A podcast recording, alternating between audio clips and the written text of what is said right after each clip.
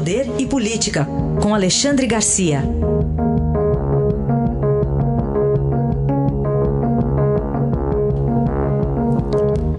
Alexandre, bom dia. Bom dia, Raíssa. Bom dia, Carolina.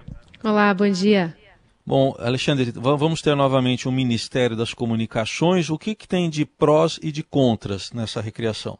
Bom, vou começar com os contras. Né? Eu implico com isso. O sujeito tem compromisso com 70 mil eleitores e dá as costas para os eleitores para ser empregado do presidente da República, auxiliar do presidente da República. Eu, eu acho que tem, isso tem que mudar. Né? Porque o sujeito foi eleito não para ser executivo, para ser legislativo, para fazer leis, para fiscalizar o governo, para ser contra ou a favor do governo. Né? E aí, tchau, eleitores. Ele até foi o mais votado em 2006, no primeiro mandato dele. Agora ele foi o último que foi eleito dos oito do, do Rio Grande do Norte, com 70 mil votos. Isso em primeiro lugar. Segundo lugar negativo, o presidente disse na campanha que teria 15 eh, ministérios, depois admitiu que tinha que ter 20 agora está no 23 terceiro, né? Uh, alega que não, não acresce despesa porque é um desmembramento do que já era uma, era uma secretaria dentro do Ministério do, do de Ciência e Tecnologia e vai incorporar a Secretaria de, de Comunicação do Palácio do Planalto. Né?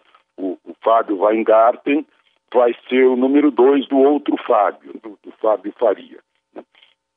E, por fim, a história do Centrão. Né?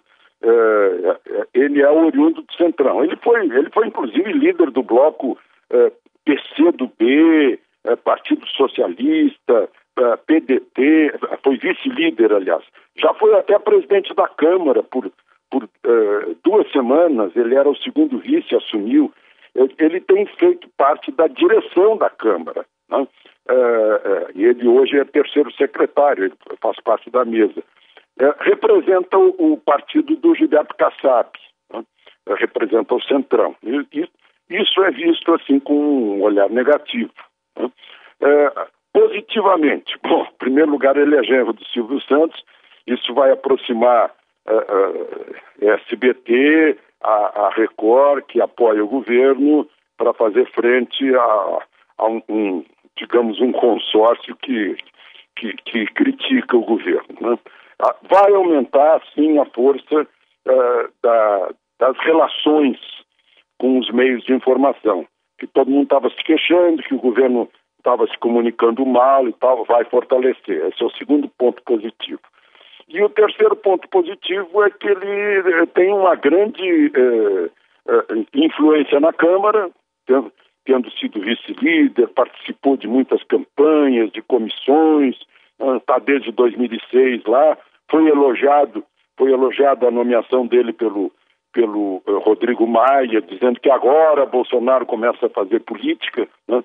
Vai fluir melhor a votação uh, de propostas do governo, que serão as propostas pós-pandemia, né? a necessidade de fazer muita coisa depois da pandemia e, e essa nomeação uh, provavelmente vai facilitar. No meio dessa pandemia, as pequenas e microempresas ainda estão tendo dificuldades para conseguir crédito. Como é que o governo deve colocar atenção nesse assunto? Pois é, é outra questão da, da, que vão ter que tomar decisões do pós-pandemia. Porque as micro e pequenas empresas são a grande maioria das empresas brasileiras. Portanto, o emprego também tem a ver com pequenas e médias empresas. E não é só crédito que eles precisam. Né? O, o ministro Paulo Guedes falou que eh, tem aí, vai anunciar programas de crédito para pequena e microempresa.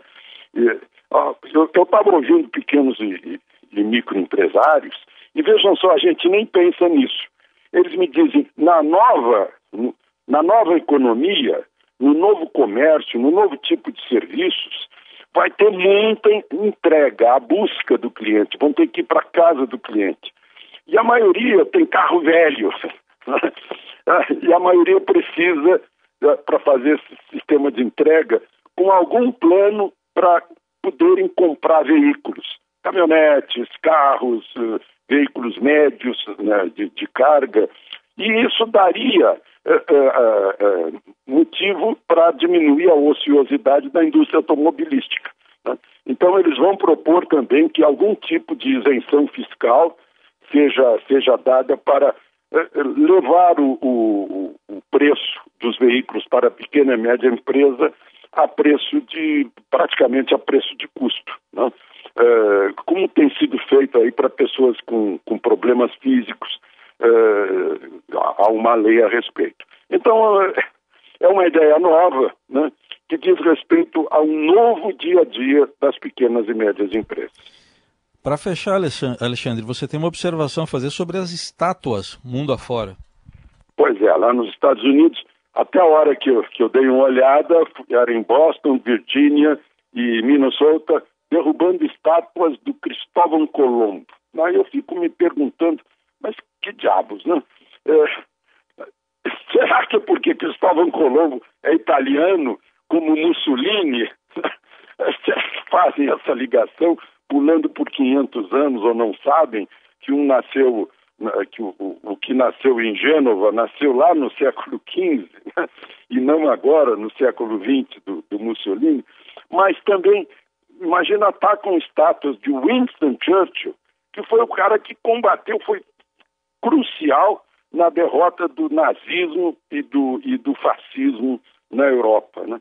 E agora em Portugal atacam a estátua do padre Antônio Vieira, né? esse grande uh, linguista, essa grande figura da língua portuguesa, que, que uh, foi missionário no Brasil. Né?